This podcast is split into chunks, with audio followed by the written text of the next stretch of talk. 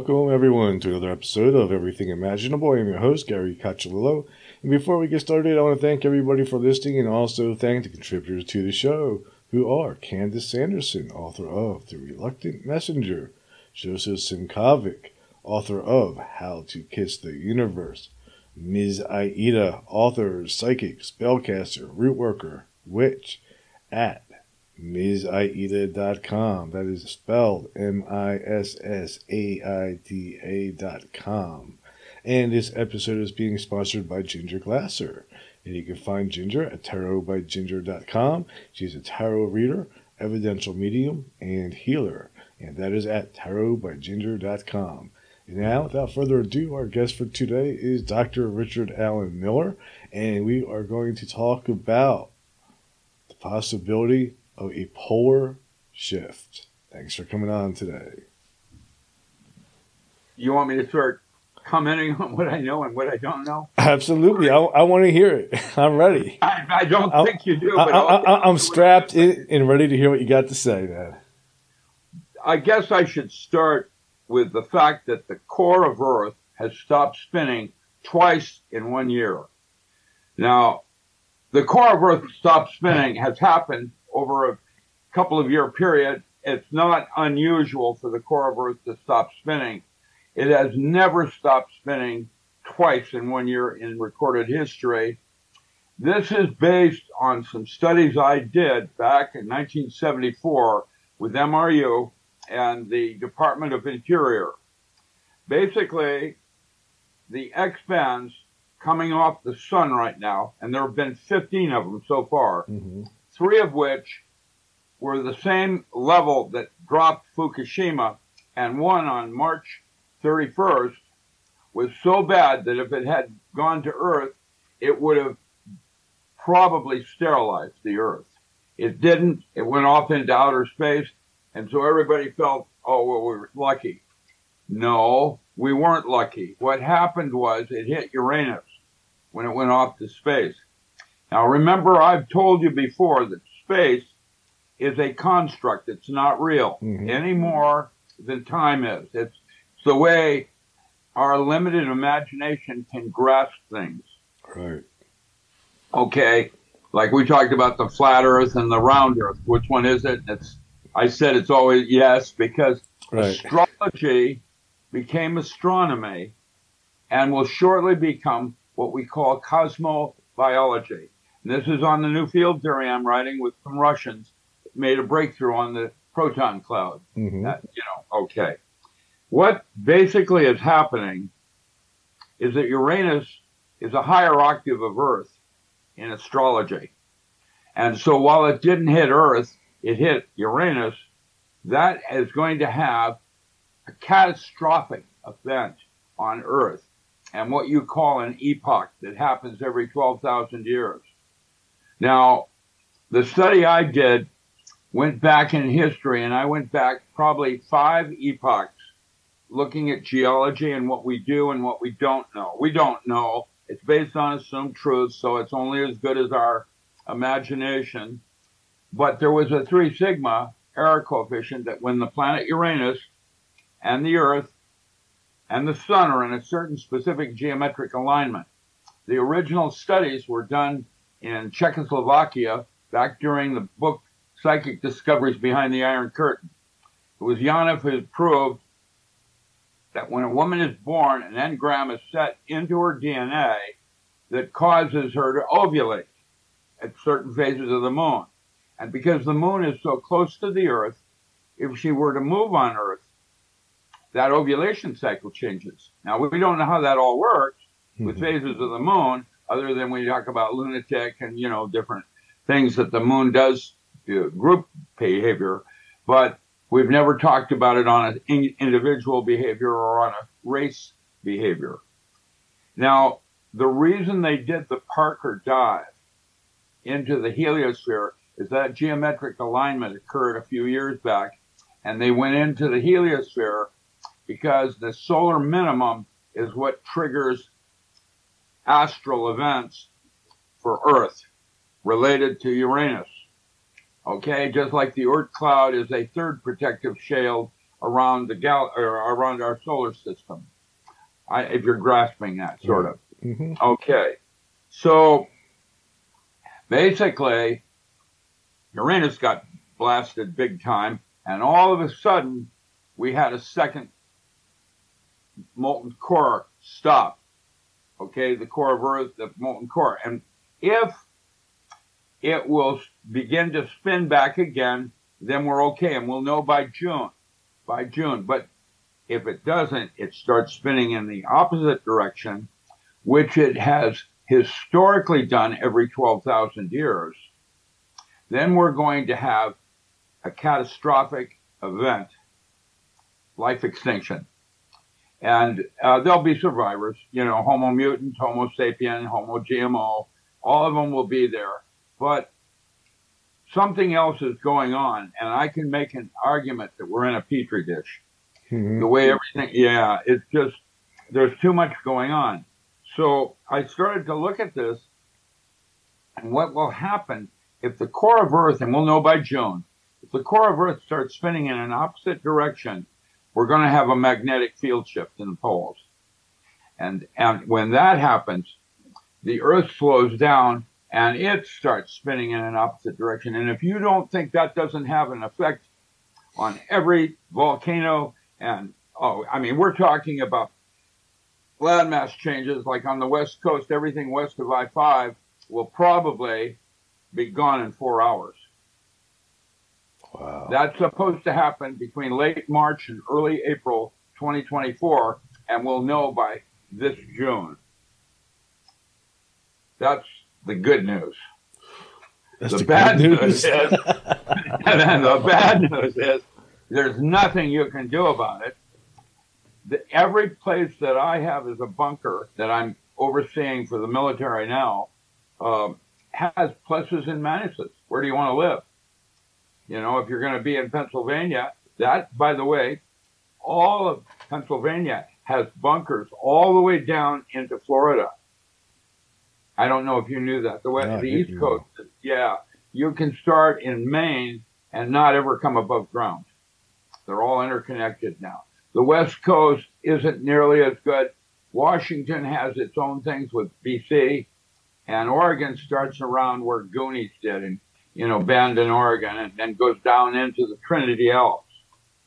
Um, in the Midwest, Dennis Kucinich had me uh, look at his bunkers in four states. He has he calls himself the president of the Midwest. There there are in Kansas, there and Texas. I mean, there, he's got he's got bunkers that are not interconnected, but they're you know available. Each one has pluses and minuses in terms of you know good things about it, Mhm. bad things about it. Um, so it really, without knowing what's literally going to happen, I can't tell you which is the best place to go. Like, how would a bunker even be safe? Like, say if the continent is being torn apart in half. You know, if you're inside a bunker, I almost. If, I mean, if the bunker is able to survive like underwater and under different landmass, maybe it would be okay. It's like a separate entity. But if it's Well, that's right. But what we're talking about is on the West Coast. This is the Mhm. part I've studied best. Is that when Mauna Loa on on the Big Island goes, it will set off that volcano off in Crescent City in the ocean that doesn't have a name. And when that goes, it's going to shift the plate five degrees because there's a seven mile rift in that where there's a hole right next to that volcano that's leaking fresh water, which acts as a lubricant.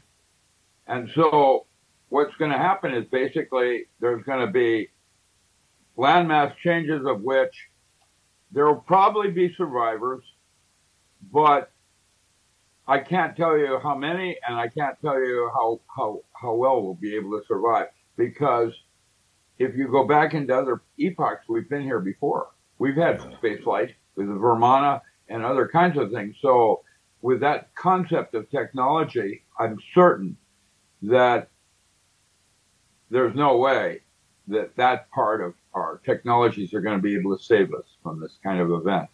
That's why I would make an argument about a petri dish. We don't really have full disclosure, which means we don't have free will.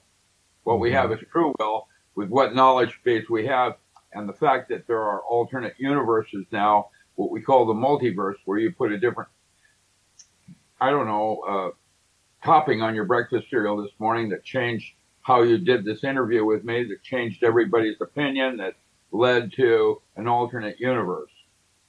You know, all the different choices that you could have made that would have affected things differently. Right.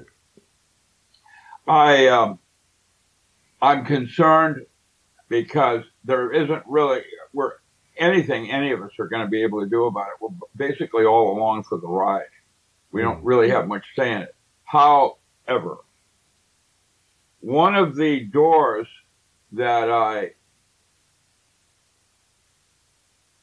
had no memory of on my visit, that single visit to Groom Lake Level 8 back in the 70s, hmm opened a couple of weeks ago. Awesome.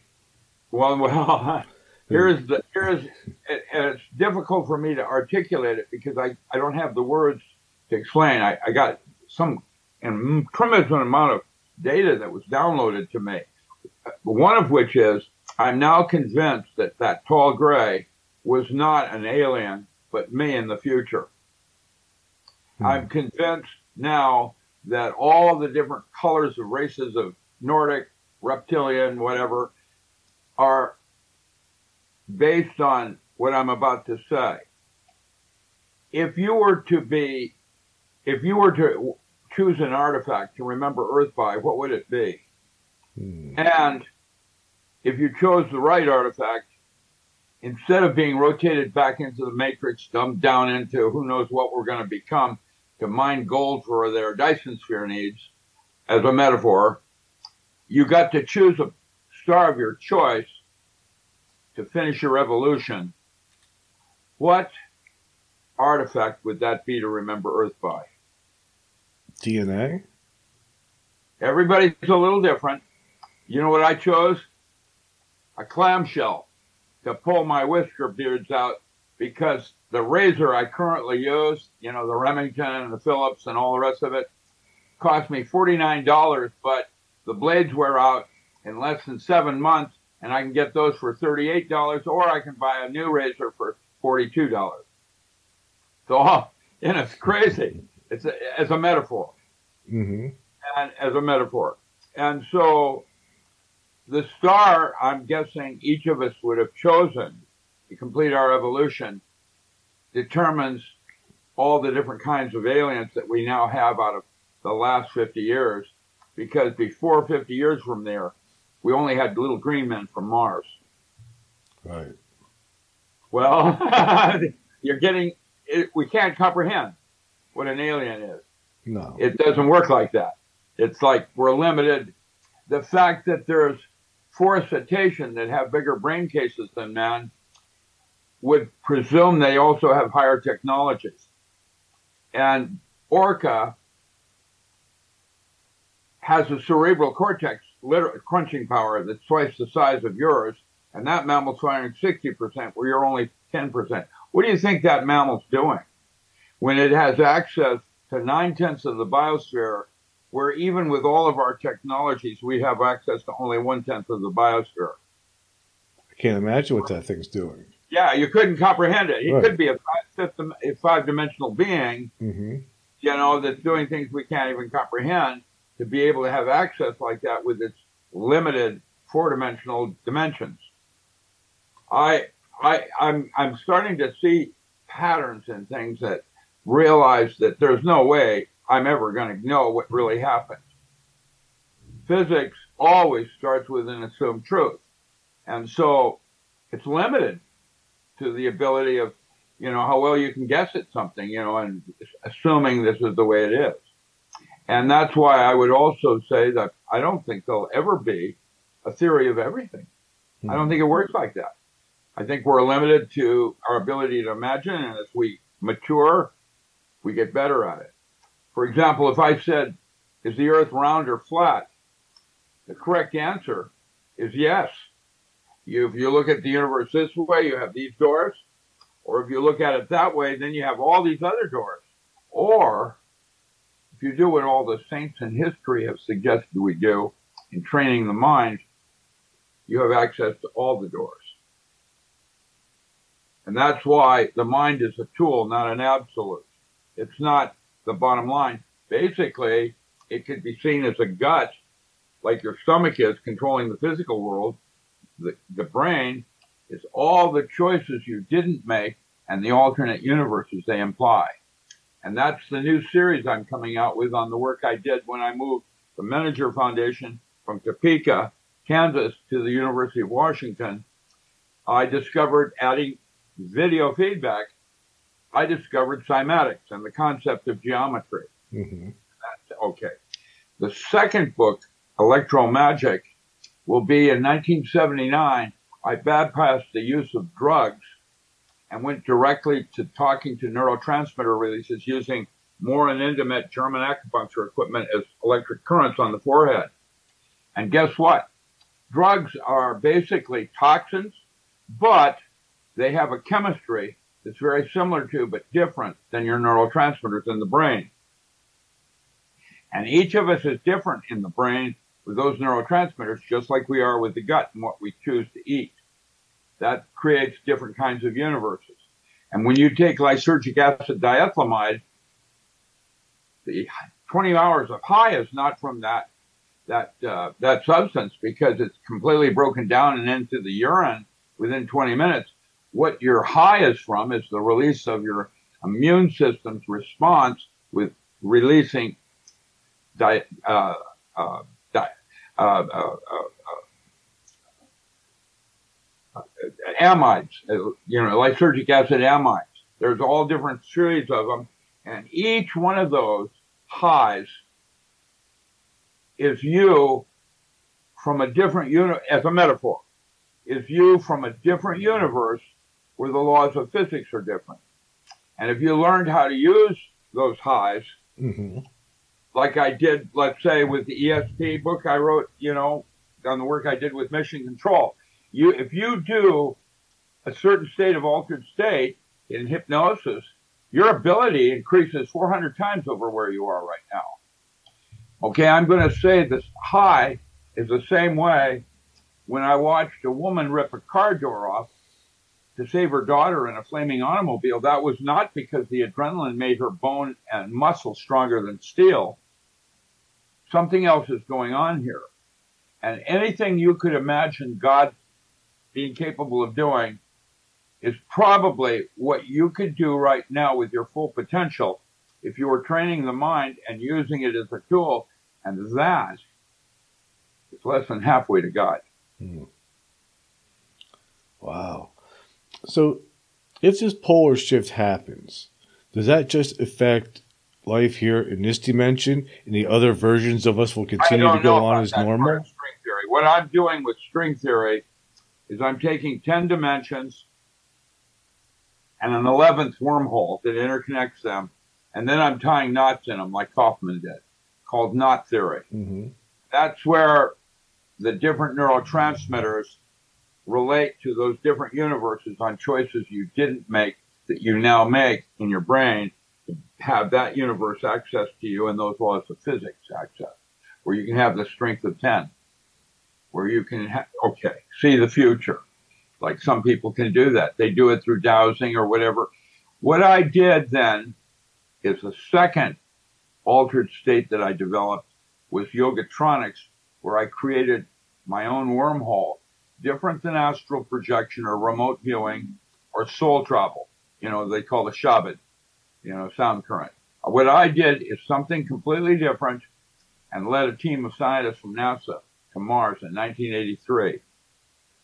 And that's when the paper I showed you from CIA and some of the others, where they were doing that in 1984. But the way they did it was remote viewing, and the way I did it was something way different and more safe, in my opinion. If you're interested in the distinction between astral projection and remote viewing, because they're quite different, okay, you can refer to Alex Kaivarainen, who was a Finnish mathematician that did the math for Jerry Pollack on ma- on water. He's dead now, and a, a zine on the internet called Emergent Mind Bulletin. Mm. Lian Sidorov was the editor. Alex Kaivarainen talks about in that series talks about the dangers of remote viewing because it's out of body rather than inner inside the body. Hmm. Just like ESP is different than PK phenomena. I learned how to remote view from uh, David Morehouse. Right. It, it So, works. It's amazing how it there's works. something else going on here, and I don't have the answers except that I would begin to think about how do you want to remember Earth by? And if you can fix the right artifact, that will be your logo or sacred geometry to focus on and setting the brain up as a resonant cavity oscillator, and you create your own wormhole out of the matrix. Mm. That's what I understand now for myself as a metaphor. So is that like similar to like sigil magic? Magic with a K is sleight of mind, like legerdemain is sleight of hand, you know, Harry in your pocket. Sleight of hand. Sleight of mind is using your mind as a tool. So it does what you want it to do, not what it believes it should do. That belief system is programming that goes back since you came out of the crib. Like, hey kids, what time is it? Howdy doody time. Honk, honk, honk, honk. Clarabelle and Princess Summer, Fall, Winter, Spring, and Buffalo Bob. Yeah, it makes you grin. But that's where the programming begins. I believe that. And I wouldn't have seen it if I hadn't believed it. Once you get that concept, now you're on your way to evolution. It's very important to understand that training the mind is going to be what gets you out of the matrix and not having to come back here and now work with AIs. There's a there's a real creepy video that just came out. It's an animated thing called uh, After the Reset, and it shows where what options you have after you've gotten reset by the New World Order and the, nothing that we're being told is real. And I'm wondering how much of it is human and how much of it is something more. Have you noticed our educational processes? Back when I was in school, in high school, we had shop and mechanical drawing and, Mhm. and uh, okay. And before that, in Latin, we were given Latin in second grade, you know, as a mother language thing before we even started thinking about Spanish. But when I was studying it, instead of studying Spanish and Tagalog, I studied Esperanto, the intercropping language that could talk to all of them, you know, as a mother language. But that doesn't even exist anymore in the United States. And I don't have answers. I have more questions. Every time I come up with something, it leads me down deep, deeper, deeper warrens of rabbit holes. And I'm now realizing that it may not work that way, that I'm, you know, that's why Castaneda in his books labeled knowledge as illusion. Wisdom and knowledge, there's only one place on the tree of life where knowledge becomes wisdom, and that's a very temporary place called Daf. You know, just above self Yeah. Yeah, like-. Right Yeah. between was it Tiphareth and Kether. That's correct on path 13, High Mhm. Priest. That's correct. And basically, it's like me leaping out into a roaring. You're sitting there in disbelief while you watch me leap out into chaos, into danger. And there's a stone under the water that you didn't see that I balanced myself on temporarily, leaping to the other side laughing. That's what Doth is. It's a temporary place, a metaphorically. And we all are beginning to realize that at this moment. And this is the quickening. Hmm. And I told you it was going to be kind of a, I didn't want it to be like this, but I mean, that's what's the core of the earth. When has it ever stopped spinning twice at once in recorded history? It's only Wow. and what that does, it doesn't cause the earth to stop. it's the it that what it does is that causes a magnetic field shift, which then causes the earthquakes and volcanoes and everything else to cause the Earth to stop spinning, and it spins on a different direction with a different axis. Does that change its orbit too? What's that? Will that change its orbit also? I don't know. I you know I, I historically there's no written record, so how do I do it except from anthropology and archaeology? You know, soil changes. Mhm. You can see where the rock got melted. You know, in this this period of time, that kind of thing, and that's based on assumptions that that's the correct way to read geology. I mean, you know, it's all assumed truths. That's why I'm saying ultimately you can't ever get there from here. You can get close, but no cigar. Oh man, this is bad news. No, it's not bad. It's not good. It's not Christian. it's living color. That's you know the Eastern thought was Yang was in the Yin. You know Mhm. the, the one was in the other. And that's what is the basic concept of choice. When you make choices on things and you're going to do this, not that. How many of them did you make today? Thousands, You know, thousands, and, and, and probably none of them were the right choice for That's me. what theory is trying to address. I'm your little Boy Scout trying to tie knots into string, from the strings in 10 dimensions with an intercropping wormhole. And that wormhole existed in different places in the different knots I tie, like a hanging knot. I don't know. With 13 turns on it, right? As a metaphor, that sets up bandwidths and what certain kinds of frequencies in that universe Hmm. as a metaphor you Mhm. know, and the way you would look at things and how the knot goes into this way but out that way for a slip knot or a, square knot or a, you know, Well, we gotta be. is There's no. There's no way out of the noose. I'm not understanding it. There's no way out of the noose. No, not that I know of, except maybe your artifact. Hmm. You understand what I'm, as a metaphor? I do. Yeah.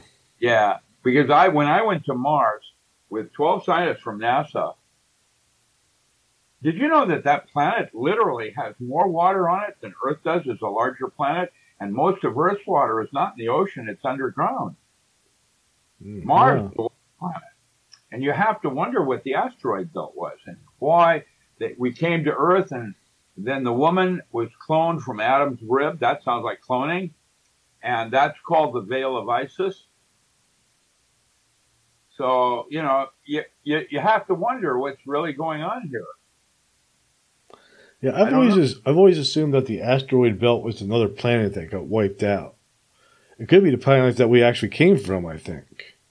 Yeah, there's an interesting new movie on Netflix. I just watched it the other day. hmm about uh, people going down into a cave and it's a time vault where they come back up into the future because time stops in the vault where time up above doesn't. It's an interesting one. It's called, uh, I think, it, I forget what it's called, but it's about a time, it's about a cave that they climb down into and it's a time vault. And the aliens re- secure them. And the aliens are graves or reticulans or whatever. They're, they're human. I mean, they're what humans evolve into, predicated on the star you chose to evolve in, presuming that a star is a place. Again, that's the concept of space, not something else that's going on here. Yeah, I've always considered that possibility that the gray aliens were actually humans from the future. That's Merlin in a book by T.H. White when he said to Arthur, anything not specifically forbidden is mandatory. In my own words, if it's possible, you can count on it. That's my job. Yeah, exactly. I, I have the same great. philosophy. Yep. Yeah, If- well, if- if I- if I- the mind's eye. If I can think of it, then it's already been done because I'm not that it real. smart. Your imagination Yeah. is what makes it real. And I'm guessing when I watched Orca chase dolphin up at Friday Harbor for food chain, what are aliens eating us for? And then it became apparent they live off emotional content. And not emotions like we understand them, but like that's why the rituals and sex magic have always been so powerful because the thought that this is the Mormon um, the Mason, Masonic secret. The thought that occurs at the moment of climax happens.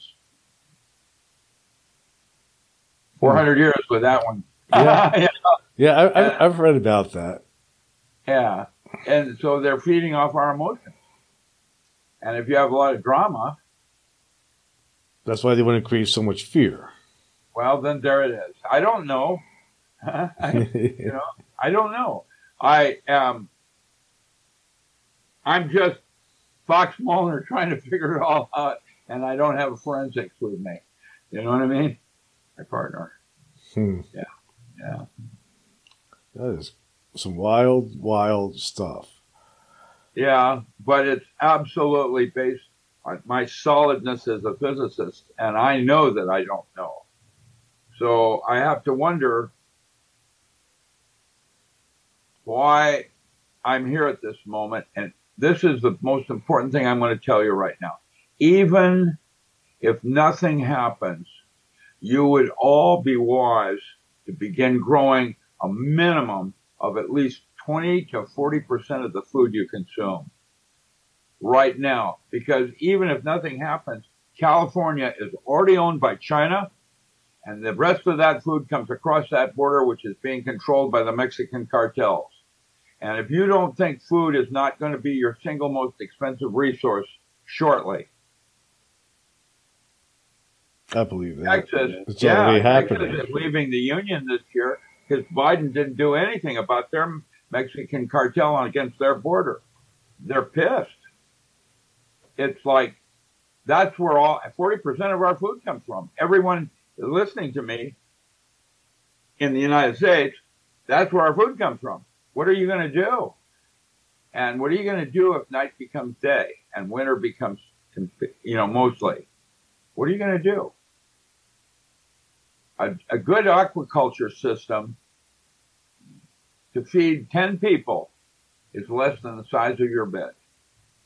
If you grew that product indoors or Mhm. underground, okay, in a closet with LED lighting, no power hardly required at all. 90% of our lighting is lost in heat.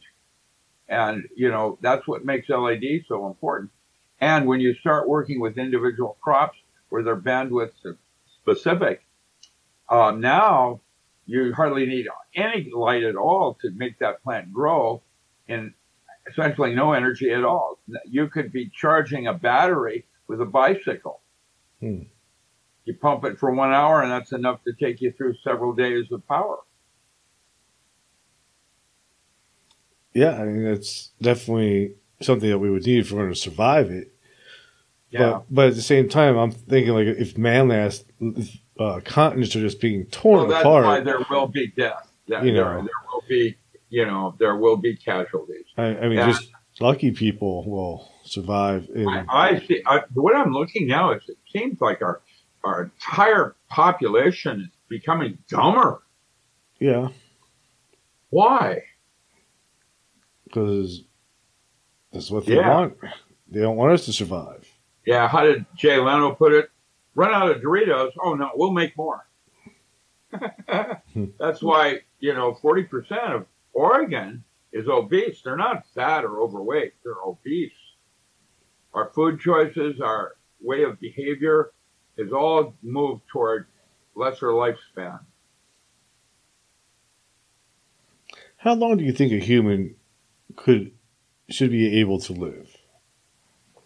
Because I've, I've heard stories like people will say humans can live up to like six hundred years, things like that. Um, there are legends of, of giants, the Nephilim and so on, that lived immortally. Uh, the Hopi and Navajo at Shiprock talk about giant cannibals um, that lived six and seven hundred years. Myself, um, I brought my blood panels down perfect. I've got my cholesterol went from 150 down to 50. I swim at the Y, and I've lost 42 pounds. I'm in better shape today than I was 10 years ago. And my doctor now thinks I might live to 100, 100 110. Just because, do I look like I'm 79? No, my, my teeth are bad, but you know, I'm, you know, I, I'm vital. I, you know, I feel like I'm a four year old. I'm basically a four year old that never turned seven. That's my gift with a eidetic memory. And now I'm trapped in this old 40, I'm 79 year old body. Hmm. I, you know, oh, Wow. yeah, I know. Yeah. And my girlfriend of nine years, 10 years, I, I may have lost her because her, she's having to take care of her parents now.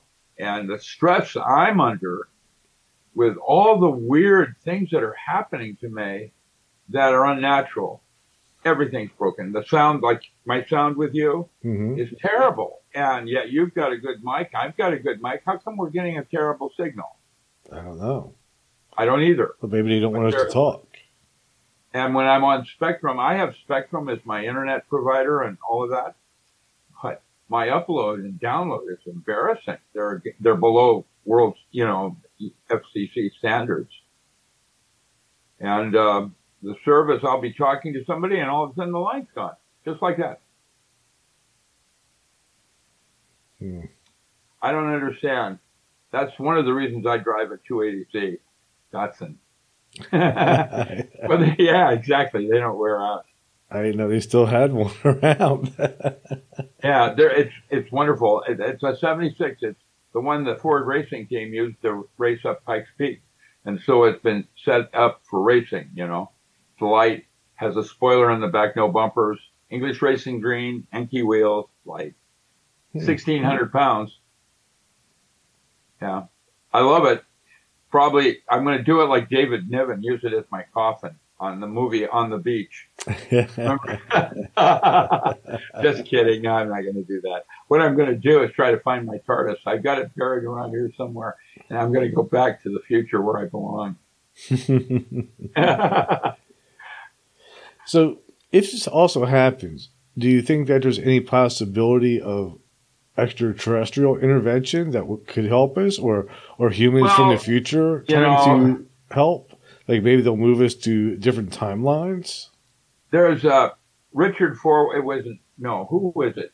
Not Alan Dean Foster. I forget who it was that wrote the book um um, Epoch and Aeon, where at the end of days, the last days of man, aliens appear and they select 144,000 to relocate in another universe. You know, like they did with Mhm. Mars.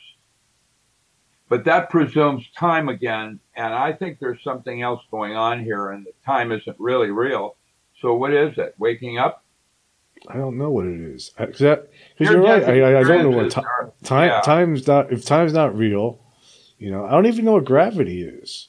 Well, that's why that's where you get your curved space and flat Earth is from gravity and the concept of our current studies of gravity. But space, like time, is why Heisenberg introduced the uncertainty principle. When you Mhm. take an analog system and turn it into uh, digital, like particles, you induce an uncertainty. And uh, what the more you know about one thing, the less you know about something else. You can't get there from here. That's what happens when you go from an analog to digital system and why quantum mechanics wasn't working and why I came up with a holographic concept to, you know, where it was information that fell down into or out of itself like a fractal. Hmm. That'd be like your Mandelbrot and Julia or May patterns. I'm a polymath. That's what I do.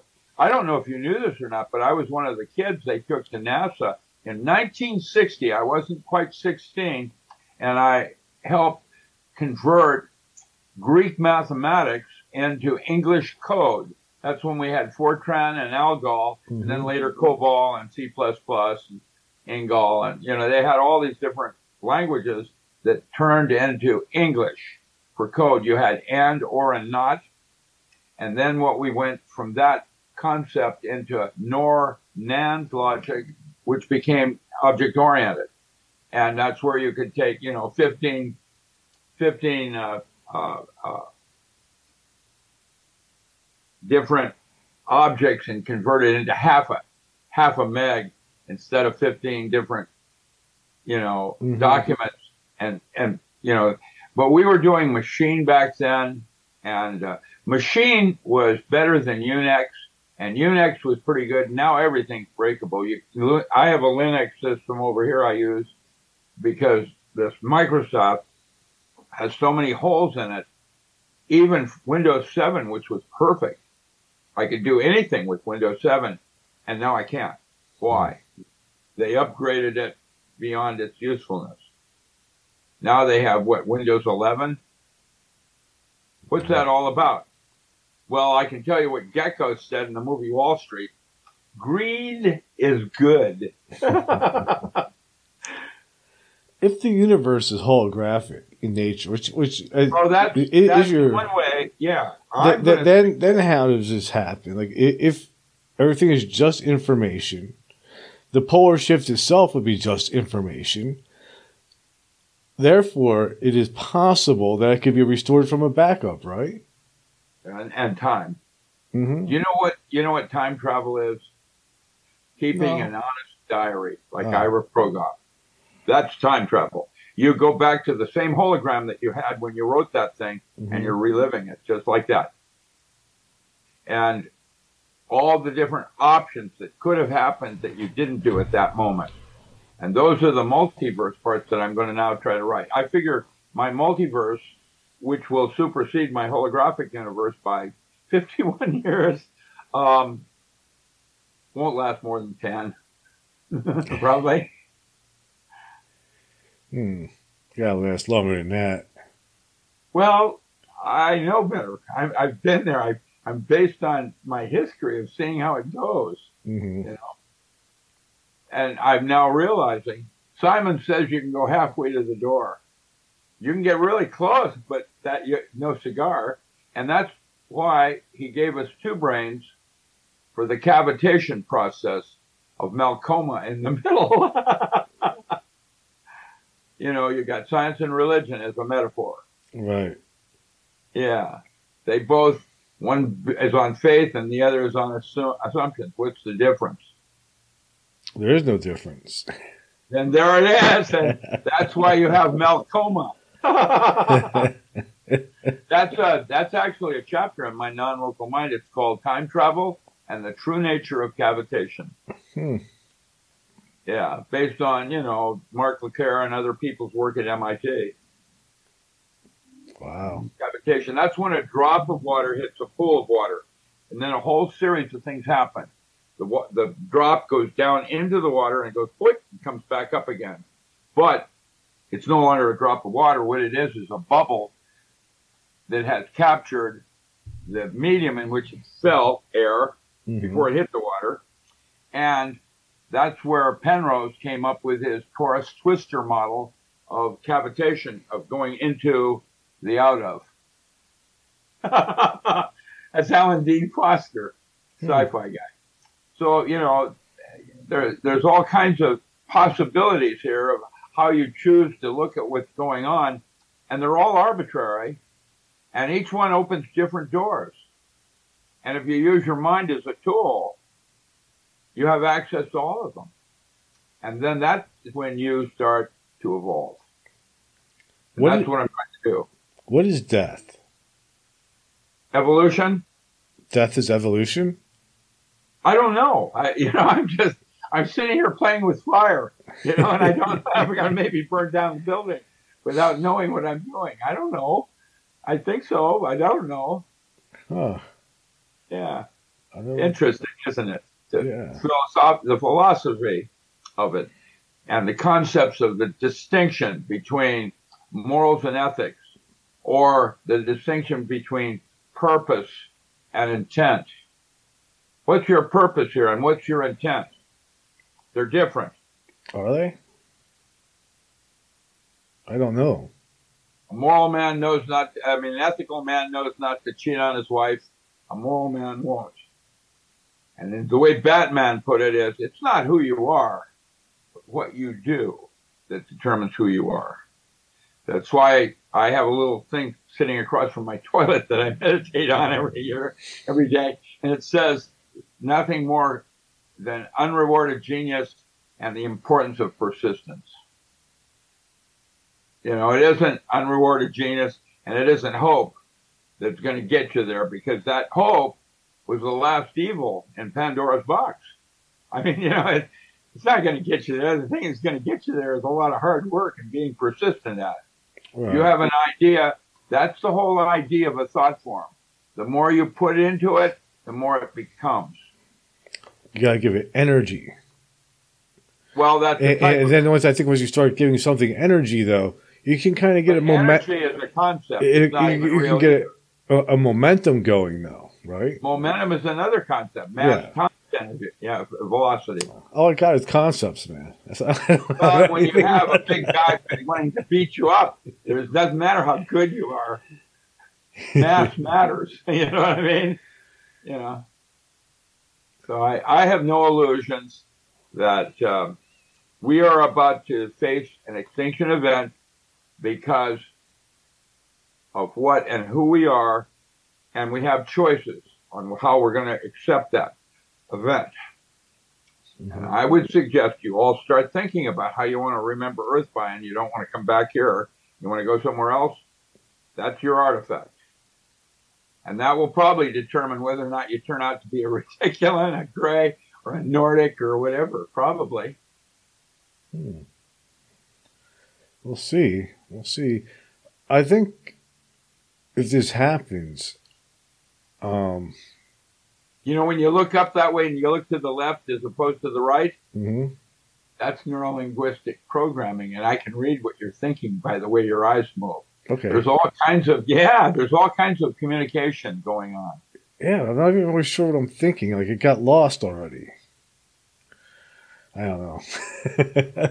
I started to think something and it went away. Yeah. What does that mean? Like, what happens? Is, is, is it possible that someone else is controlling my mind and making me forget things and not to ask them? Well, they can try. That's why you train your mind to be a tool. I have to do that. Well, meditation. That's what made a, you know a, a Tibetan monk hmm training the mind, using it as a tool rather than an absolute. Jesus said it. Bang! I believe it, and that's that.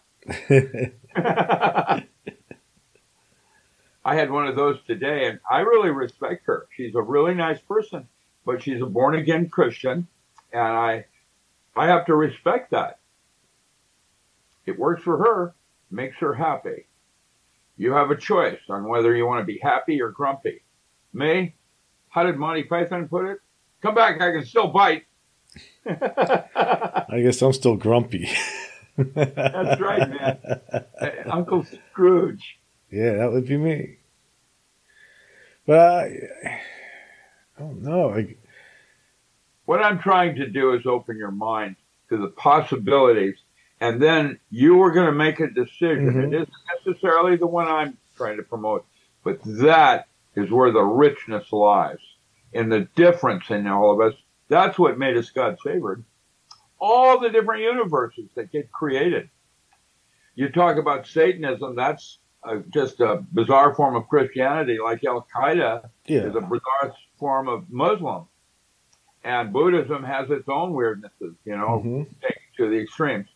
And none of it's wrong. All of it is about choice. And that is where the wonderful part of what made us so wonderful.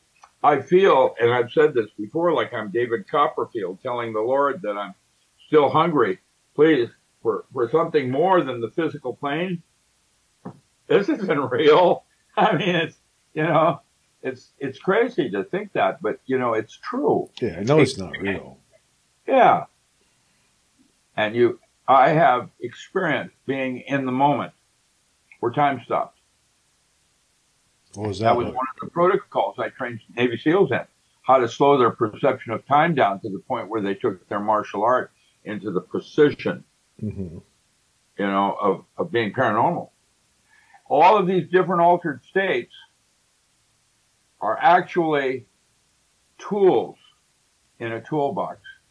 And once we recognize that and train the mind to use them, not, well, man, let's escape and go get it done, you know, but use it for intent and purpose. Why did you choose to do this? And how are you going to do it? That's the distance between purpose and intent. hmm What you chose and why. It's another dimension in the strings. But how do I know the purpose is even mine, or my intent is even mine? You can't answer that. But it's really I no, my opinion, but I don't think it's because if if all this is an illusion, then I'm an illusion. So therefore, my purpose and intent are not necessarily real either. That's why you keep an honest diary because it sets up a dialogue between you and your inner self, hmm or not not the not not I part of self, where you now have a language and you know at any given moment how you feel about something. That is defined as self-realization. That's halfway to God, or what you call Christ consciousness, being aware of self. Once you've done that, now you need a helicopter to get to God. it, uh, it isn't like an easy journey at all. If there's a God, what if there is no God? Well, that's why they have saints that come back and do Siva or, uh, you know, a fifth plane mystic. Mhm. I've met a fifth plane mystic. I used to smoke pot with Pir Vilayat Khan that was fourth plane up on uh, Orcas Island. And uh, I taught with Alan Watts All right. Blake Island. Yeah. I love And- Alan Watts. Well, these guys were, in my humble opinion, may not have had the depth of knowledge that I'd have, but that's all illusion. What they had is a, an aspect of wisdom that I sought and felt from them. Mhm. And that's what I was seeking. You know, when I went out and sought these, and I met a fifth plane mystic, Charan Singh. Uh, I, I became a satsangi in 1979 when he chose me for initiation. I had to be a vegetarian for six months before I could even apply. And the problem is I was an O negative blood type, which means I, I can't really live without certain kinds of flesh. I mean, I have to eat dairy. I eat a lot of dairy. I'm a lacto ovo vegetarian is what I am now. But I need those enzymes because I don't have them in my blood to be able to convert, you know, beans and rice. Hmm. Different blood types. That's brutal. But I meditate every day. I pretty much live off of beans and rice. What's that? I live off of beans and rice. I know that's, and some people can. But what's your blood type? You're an A or AB or something. I you have don't no idea. That's really important to know that. It's a, from a dietary point of view. You you need to know what kind of blood type you are because it determines what kinds of foods you're you can live off of and what kinds are not going to give you access to the enzymes that you need otherwise. Hmm. I just try to live primitive. I try What's to that? live, Running around naked or yeah, basically, you know, because if you can survive like that, then you should be able to survive a polar shift, right? I found yes, there will be people that will survive. So, so if I can live as primitive as possible now, that'll get me ready for it. See, I don't know how this is all going to work. I'm I'm too much of a scientist caught up in Mhm. my illusions. Well, belief systems that well, if that continent shifts, I'm going to be dead, you know, or I don't care. That's another way of going about it. I don't care. I've already, and I have actually lived three lifetimes in one. Literally, if you look at all the books I've written and things like that, I don't know anybody that's had that many careers and become a world authority in those many areas.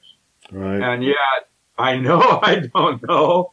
So what does that mean? You know? Yeah, you've contributed a lot, so. Yeah.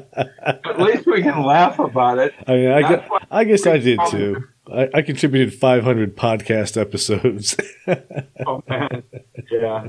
I found that the Greeks have divine tragedy and divine comedy, and that's when I would say something like "Black lives don't matter." That's to polarize us. What matters is black humor. That matters, Ah, and everybody laughs. Oh, Not what color you are, but we all laugh because we all get that. hmm It isn't about you know polarizing us into different colors or different blood types or different mentats. You know, like intuitive. I found that there are many kinds of intelligence way beyond me. I'm considered one of the most intelligent people at the Pentagon. That's why I'm a GS-18. But I tell you what, I've met people that are real geniuses, and you know, I mean, it's like Bob Marshall. uh, That's a book I'm writing on the Marshall Papers, the work that he did with Buckminster Fuller on, you know, you know, that was on the Fullerene concepts and the way carbon bonds to itself on the C60 and C120s Fullerenes. And I can tell you, that man, um, let me give you an example on him. He, um, Riemann challenged the mathematical community to come up with a mathematical expression for recurring primes. 17, 19, 21, uh, okay. Nobody's ever done that over 150 years.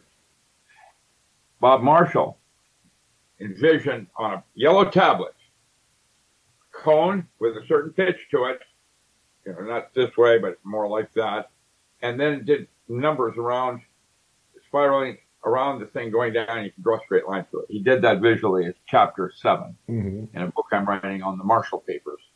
Nobody's ever heard of that because everything that we hear about Bob Marshall was his concept of the buckyball and the way carbon, you know, C16 and all of that.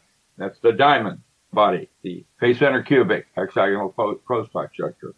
But there's that, and then women, a lot of extreme intuition. They can just, like a dog, just know. And that to me is another kind of an awareness that I don't have. I, I aspire toward, but I don't have that. These are all different altered states predicated on the way and what you eat. You are what you eat. you know, it, you know, it determines the bacteria or, or neurotransmitters, like you have bacteria in your stomach. Each mm-hmm. of us is a little different. And so our gut runs our bodies differently. And that's why there's different kind of body types and blood types and all these different patterns. And all of it is eventually going to come back to our concept of space and the way celestial bodies, the geometry of celestial bodies control biological processes. That will be our new definition of space when this is all settled out. Hmm. Astrology. Right? You're yeah, you're a, you're in it. You're, hmm? I watched your eyes just glaze over. I was just thinking, like you said, that, like astrology. How did, how did that guy in, in Star Wars go? It's time to go home and rethink yourself.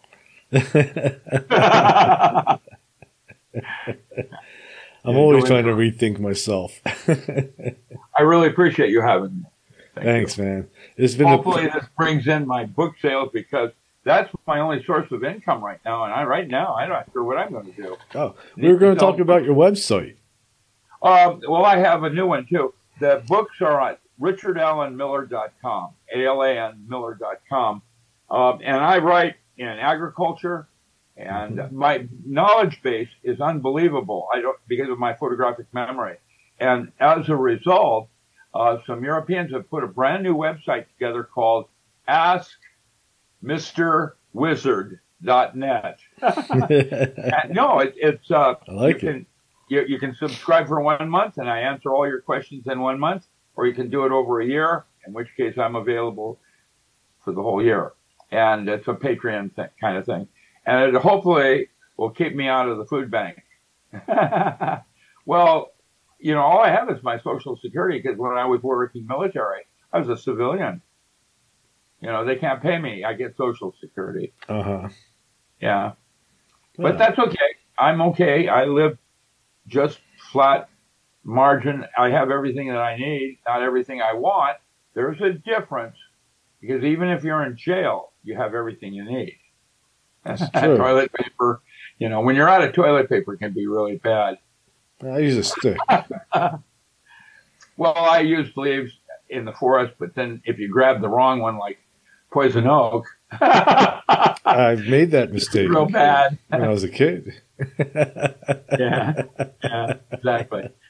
And it's interesting because really everything is marketable. I remember when I was making good money way back when I had a little girl die of leukemia, and that's where I lost all my money. But basically, um, everything's marketable. I think it was in 2010.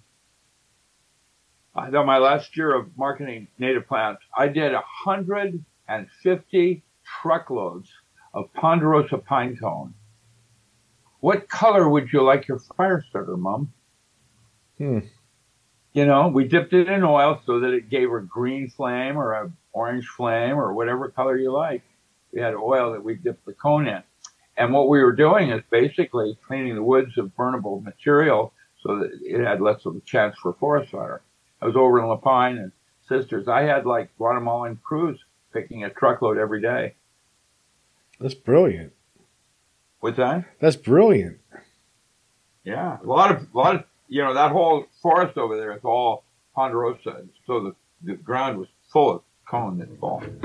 And uh, but mosses are a lot of mosses uh, in each state. Everybody has their own analog. That's the native plant book of commercial importance. They're like golden seal on the west coast is Oregon grape root. It's got more berberine than hydrastine, but it's the same chemistries. And we have our own ginsengs with Oplopanax horridum.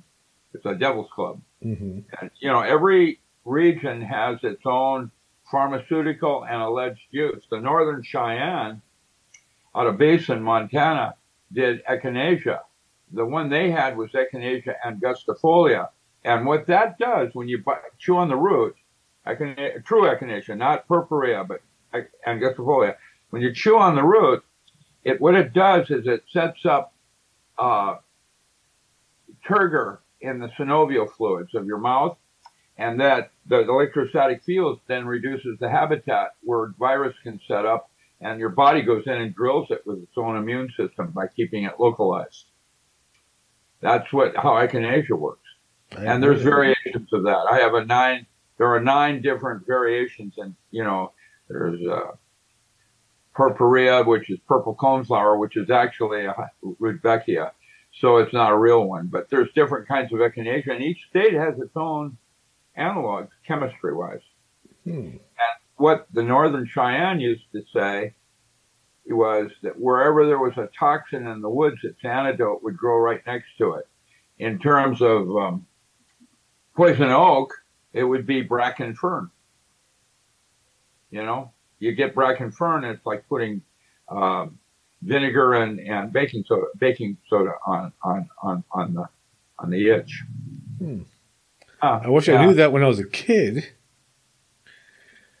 Yeah, everybody gets you know there's toxins all over in the woods.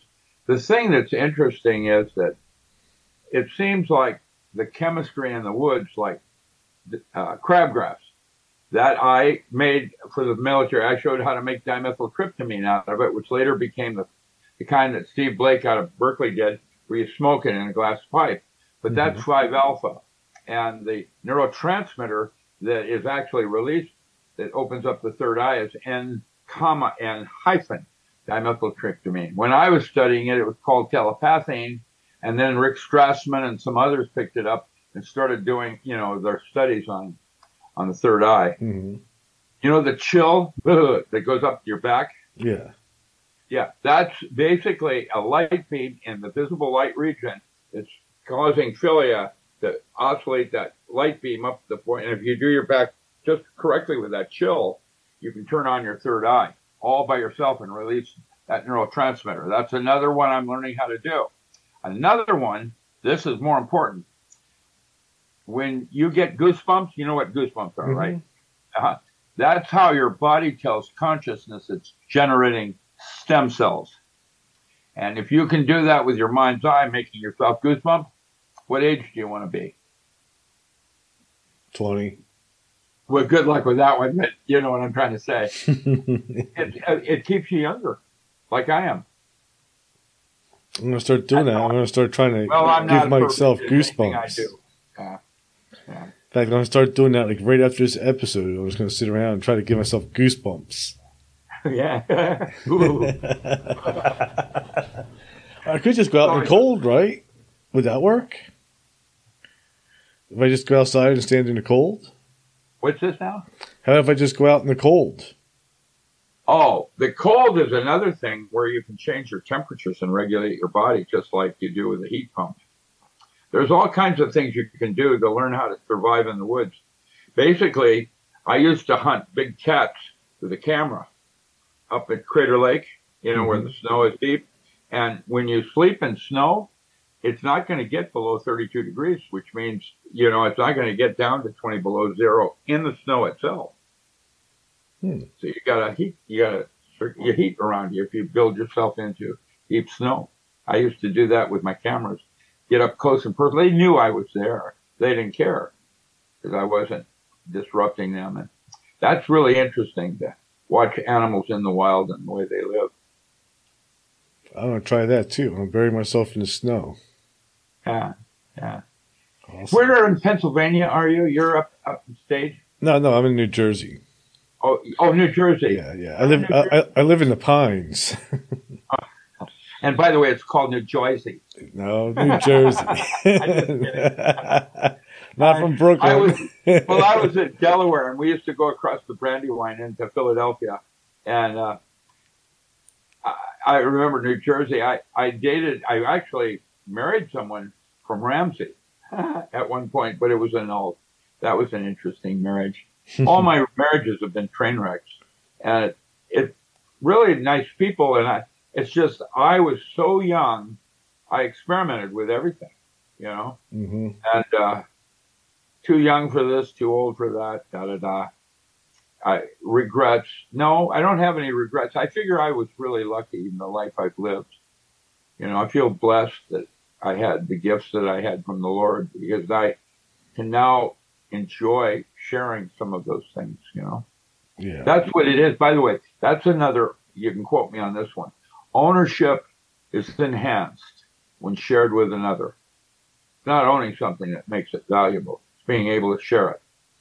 That's true. I, I totally agree with that. Yeah, it's that's why you do what you're doing. Mm-hmm.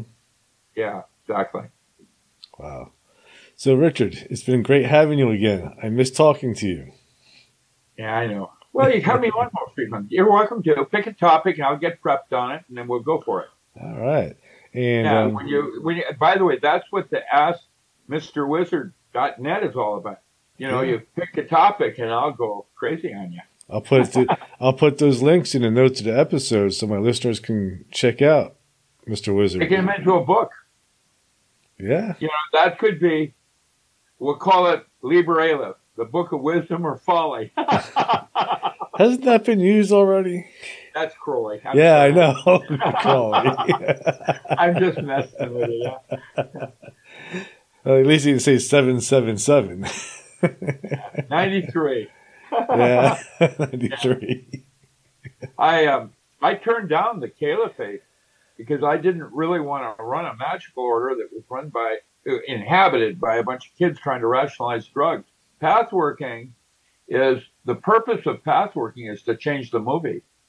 The book I'm writing on tarot, the magical and ritual use of metaphor, would presume there are 22 stories in the big city, hmm and you're either possessed, single storyboard, or you're complex, more than one. and uh, Persephone having to go to hell each year, that would be a kid taking drugs once a year because he's depressed at Christmas. And all these different storyboards that we have all have endings. And if you don't like the ending of it, then that's what pathworking is about to change the movie. You know, literally change the archetypes that you're working with. yeah. That's how I'm viewing magic. Light of mind. That's exactly what it is. Yeah, well, it's a way of looking at it. Yeah. Yeah. There's a lot of people that would disagree. Ritual is the celebration of a myth. hmm And so that's what you're doing is you're doing the ritual.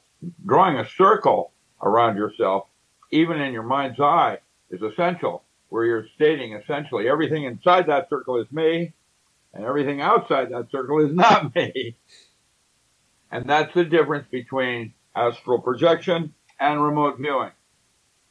hmm is what Alex Kaivarainen was trying to suggest and why remote viewing is dangerous. Oh, I've done it. It works. I, I know it works because I've, I've done it. You know, I learned it from the CIA Well, handbook. anything in your mind's eye, if you see it in your mind's eye, that's what makes it real. yeah.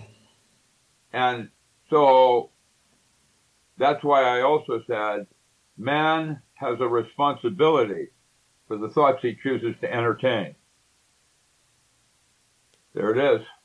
That's true. we're shooting our own selves in the foot. We don't need help. awesome. Well, thanks for being on. And just hang on for one moment, and I'm going to play the outro.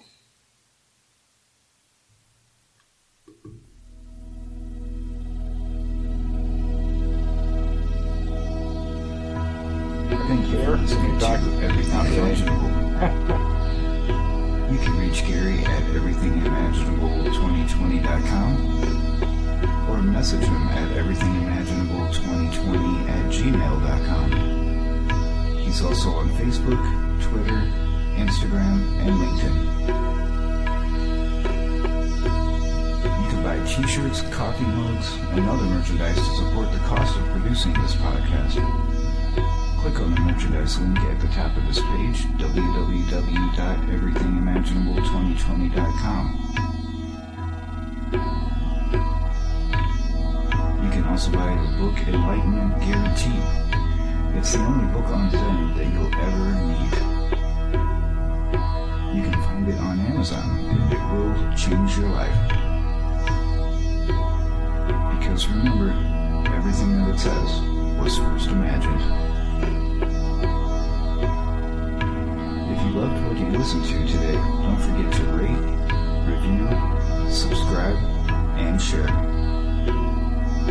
Thank you for listening to Everything Imaginable with Gary Cochilio.